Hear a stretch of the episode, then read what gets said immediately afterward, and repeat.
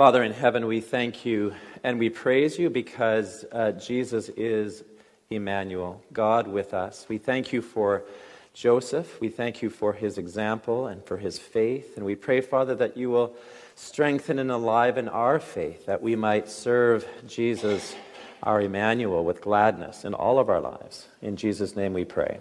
Amen. Please be seated. and uh, I also want to. Uh, I wish you all a very blessed Advent, too. I think that was the most exciting Advent wreath um, lighting that I've ever seen. And uh, a very exciting uh, start to this uh, sermon series, which is called Great Expectations of All Things. Um, it's a great name because it's great expectations uh, that we have of Jesus that Advent reminds us of. It's a season where we think of the great reality that Jesus will come again in great power and great judgment to make all things right forever. Uh, it is great because we build our lives around the amazing news that at Christmas God comes to be with us as our rescuer in Jesus. And it's great because through our repentance, God can do great things through us.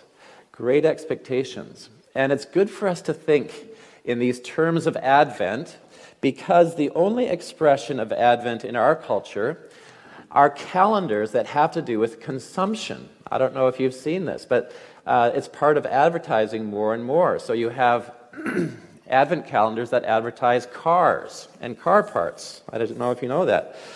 Um, there are Advent calendars that uh, have little doors that have whiskey behind each one. In Vancouver, there are now Advent calendars that have marijuana behind each door, too. And this is true. Uh, and uh, when we bought Advent calendars for our boys, all you could see uh, was chocolate ones. And on the covers of the doors, there was not one mention of Jesus or anything to do with the Bible. There were lots of elves, there were lots of Santas and teddy bears and candy canes, uh, but there was no Jesus. This is a very good example to us because uh, Jesus is hidden in a season that is all about Him. He is hidden in a season that is about Him. Uh, the, um, uh, the Advent season and Christmas is actually become a season of consumption. I mean, we know that. We've seen that for years. Uh, it is ironic and it hides the, the great expectation, the wonderful gift that Jesus became poor for us, that by his poverty we might become immensely wealthy. Uh, to have the treasure of the forgiveness of our sins, to be rich in our new relationships as sons or daughters of God forever, and to have the invaluable gift of worshiping Him. So today, um, we're going to look at God's Word. God's Word is wonderful because it takes away that veil. And instead, it puts a very bright spotlight on Jesus Christ so that we can all respond to Him. And this is a great gift to us at this time of year. So during the four Sundays of this Advent, our sermons are going to look at a number of people in the Bible around the time of Jesus' birth and how they responded to Him and how they were shaped by His coming. Today, as you can see on the front of your bulletin, um, we're, we're going to be thinking about Joseph. And that's who we heard about in our reading. He is a marvelous picture and figure in the Bible. And the more I read and uh, thought about him from Matthew 1 and 2, uh, the more compelling Joseph is to us. Uh, because Jesus takes center stage in his life and, it, and he defines Joseph's life. Joseph is a profoundly good and wise man, and he responds decisively to God's word to him despite the incredible disruption it plays in his life. And I don't know if you know this about Joseph, but you never hear him speaking in the Bible.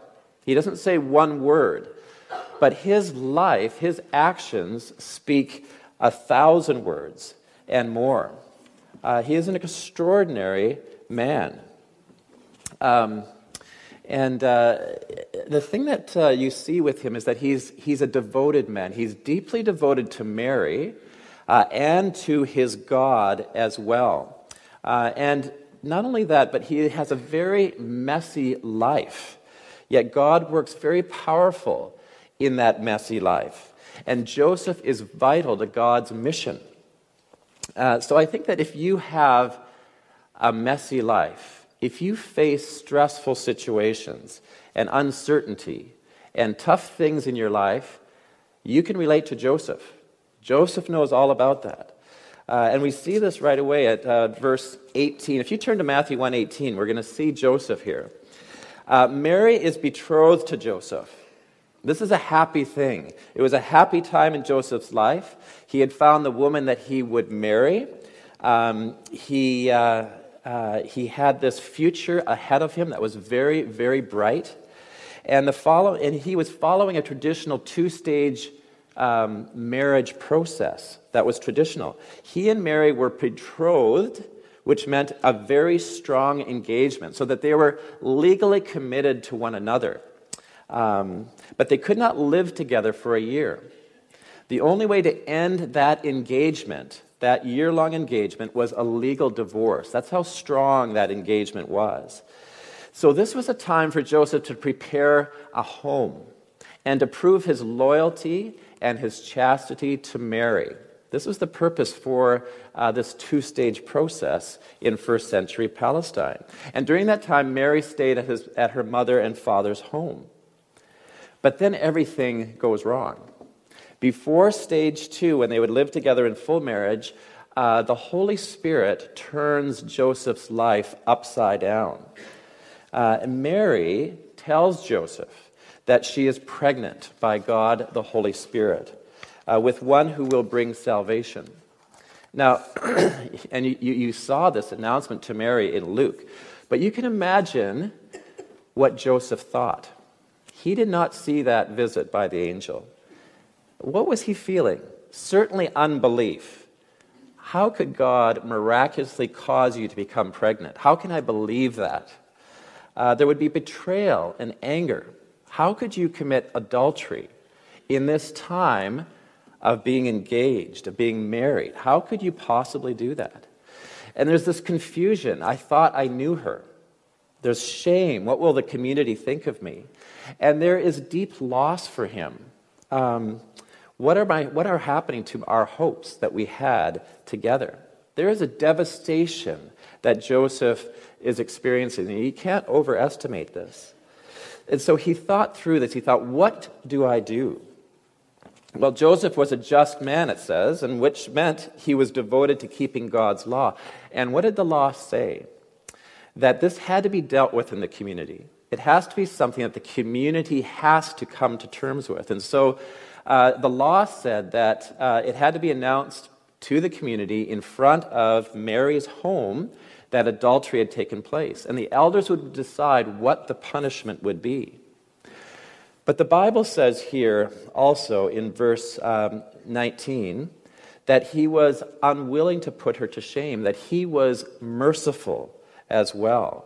So, despite the pain that he was going through, um, he decided to make a plan. He thought a lot about it, and he came up with this idea to minimize the damage to Mary by very quietly divorcing Mary, which you could do with two or three witnesses.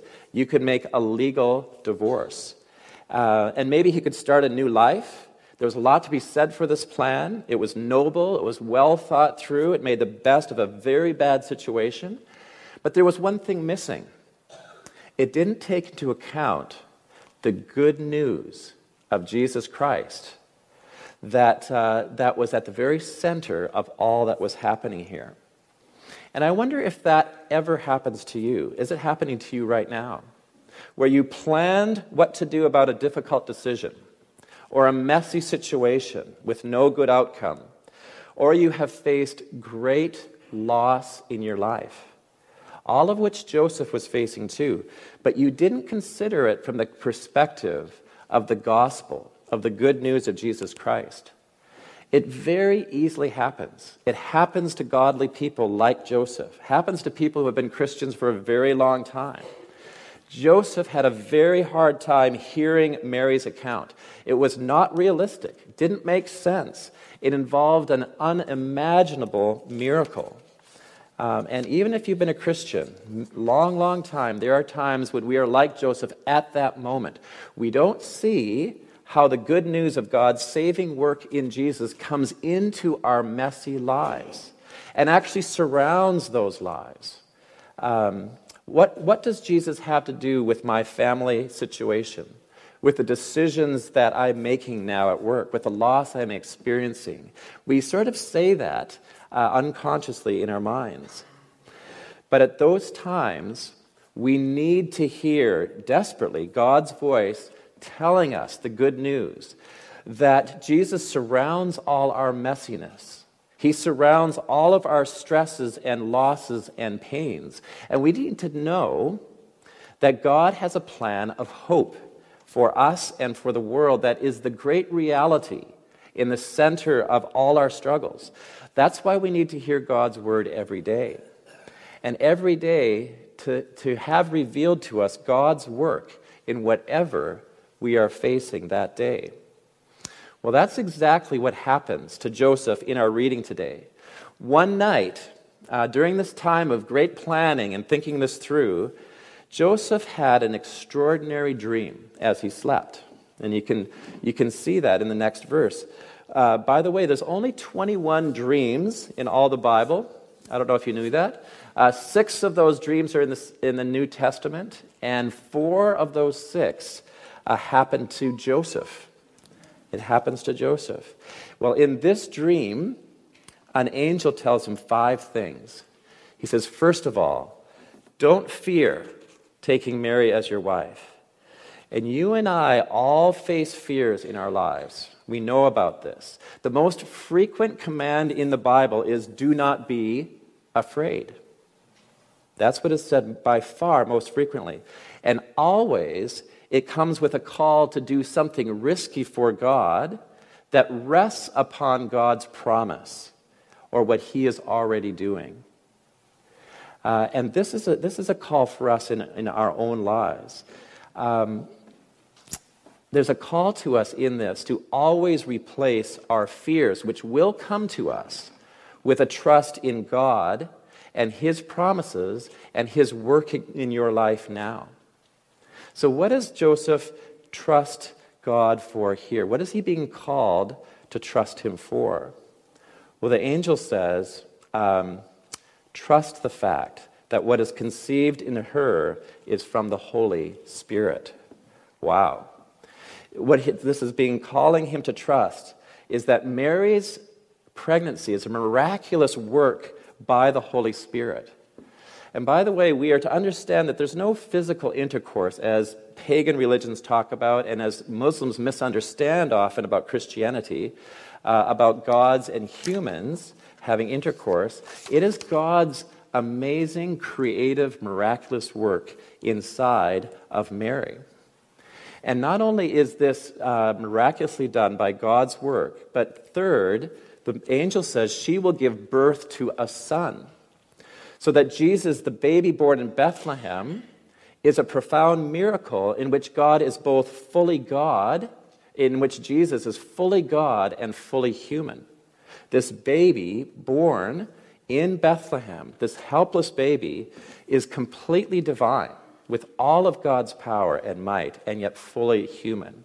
How can we wrap our minds around this? This is why God's word has to come to Joseph and to us. And fourthly, the angel says, You, Joseph, shall call his name Jesus.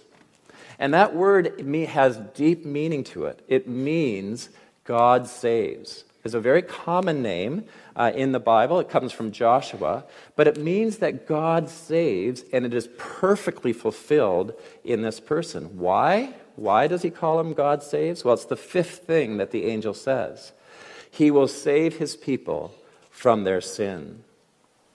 Well, here's the fundamental problem for all of humanity it is human sin and evil in this world. Uh, Mary and Joseph knew that sin. You know, Joseph did not believe Mary. Mary was hurt. There was a, there was a difficult time in their relationship here. Uh, sin is at the heart of the small things in our life that separate us from each other and God and the very big things. You, all you have to do is look at the world. This is an empirically verifiable truth. Um, we see that in the, the relationship of the world to North Korea. We see that in the abuse of powerful people uh, through sexual, sexual harassment of those who uh, are under them. And God is calling Joseph to become part of the crucial event in human history where that fundamental problem is dealt with. That this tiny baby growing inside of Mary is the only true hope of the world. Only Jesus can save people from that problem. Whether they are Julius Caesar, whether they are this, uh, the, these very um, unknown two people, young people in Palestine, whether it is anybody in all of creation, all of them have this need for Jesus to save them. And so he is born to die on a cross to offer the only sacrifice powerful enough for all people to come to him.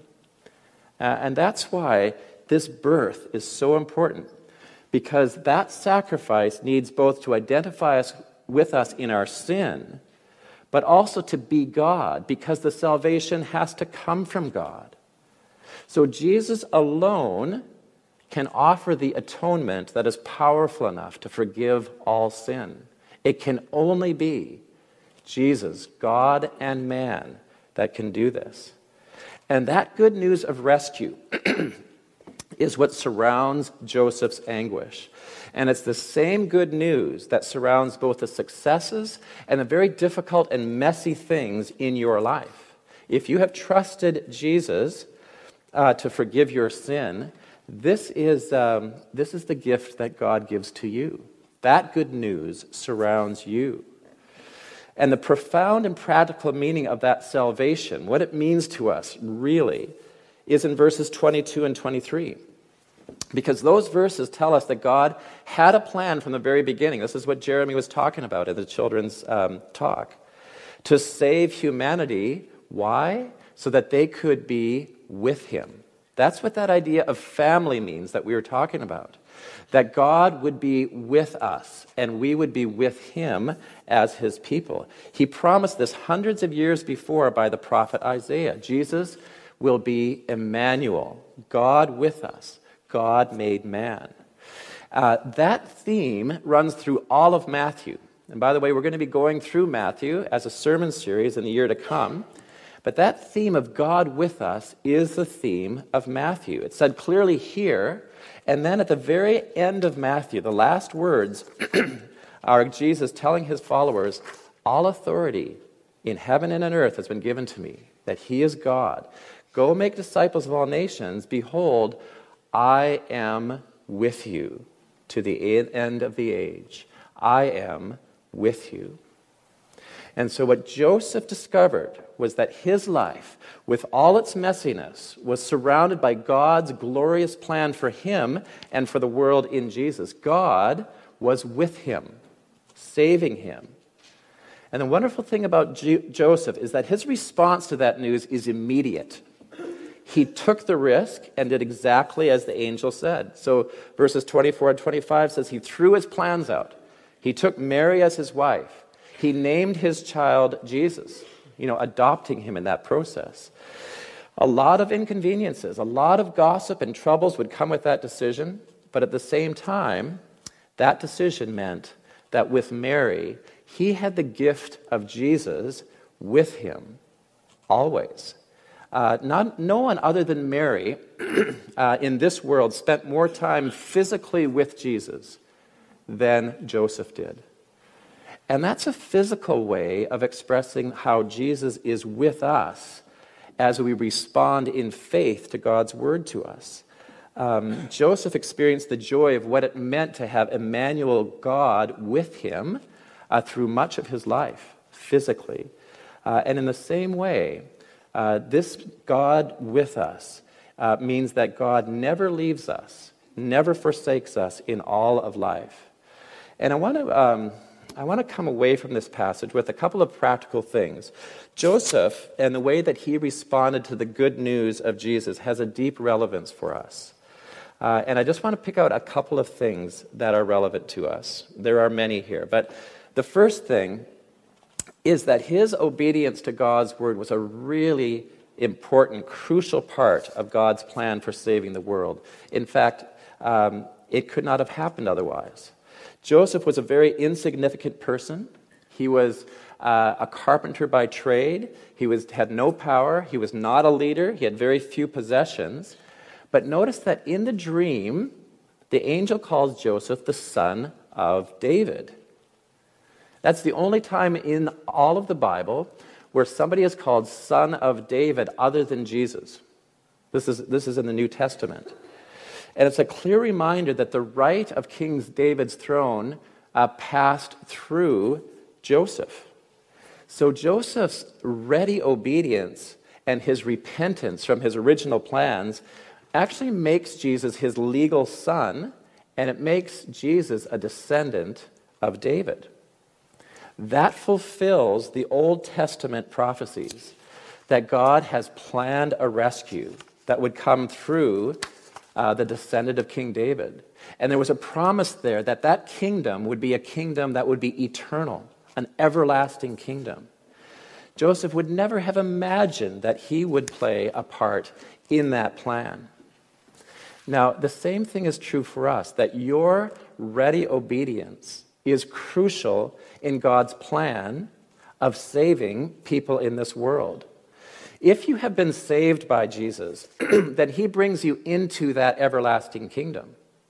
And 1 Peter 2 9 says that now you are a chosen race. You're a royal priesthood, a holy nation, a people for his own possession. Why? That you might proclaim the excellencies of him Jesus, who called you out of the darkness into his marvelous light.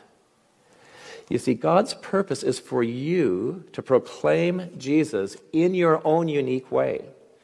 And in the new year, we're going to be meeting a number of times as a congregation to encourage one another in how we can better proclaim the excellencies of Jesus. God does have a plan for you. He calls you, as He called Joseph, to take risks for the sake of Jesus' glory and to be part of this plan of rescue in the world. So that's the first thing. Um, your obedience is crucial in God's message and then fi- in his mission. And then finally, and secondly, the Christian life is very messy. It's full of inconvenience. The gospel really disrupted Joseph's life, yet that is the context that God works his powerful saving work. It is in your messiness, it is in your inconvenience. Um, Joseph went through the anguish of a time of not knowing the truth of Mary's pregnancy. He, he, that was a time where he did not know. He also endured the ridicule of neighbors who knew Mary gave birth very early on in their marriage. And in the next chapter of Matthew, he and his family become refugees. They have to go to Egypt and live there for years in order to escape Herod from killing Jesus. It meant poverty, it meant uncertainty, yet he readily obeyed. Um, C.S. Lewis was once asked a question, and I love the answer to it. They, uh, the question was Which of the religions of the world gives to its followers the greatest happiness? That's the question he was asked. And he responded in this way He said, Well, actually, as it lasts, the religion of worshiping oneself is the best. He said, I have an elderly acquaintance of about 80 who has lived a life of unbroken selfishness and self admiration from the earliest years and is, more or less, I regret to say, one of the happiest men I know. and, as you perhaps know, I haven't always been a Christian. I didn't go to religion to make me happy. I always knew a bottle of port would do that. but if you want a religion that makes you feel really comfortable, I certainly do not recommend Christianity. That's true. Because, like Joseph, the good news of Jesus Christ really calls us out of our comfort zone and to live, live inconveniently for his glory. And this is so completely opposite to the consumer mindset of our culture. We take the risk of obeying him because he saved us and he loves you forever, not because it will make us comfortable. This gospel says that Jesus comes into your messiness and he says, Come, follow me, take your part in the plan of rescue. You have the right to be my minister, Jesus says, and to serve. Jesus is with you, and you can take risks for him. This is what Joseph is telling us. So that is why we speak even haltingly about our reason for believing in him. We reach out in his name to those around us, even in our tiredness and our vulnerability. We love our neighbors, when we are not at our best. Why? For his sake, for his glory. God says to you, as he said to Joseph, do not be afraid. Don't be afraid to take the step of faith. Don't fear serving Him in costly ways because you will see God's power working perfectly in your weakness. His power working in you can do infinitely more than you could ask or imagine. God uses even those little decisions of risk in our lives for good that we cannot imagine. So let us leave this passage knowing with Joseph that Jesus is your Immanuel. He is God with you. And that means everything. God's presence in your life is worth the greatest inconvenience, but it is also the greatest gift that can never be taken away. He brings us into His life now, He makes us part of His mission today. And that is because in Jesus, it is absolutely certain that nothing in all of creation will be able to separate us from the love of God in Christ Jesus our Lord. And he will come again, and we will see him as he is. May God the Holy Spirit strengthen us to live for his glory. Amen.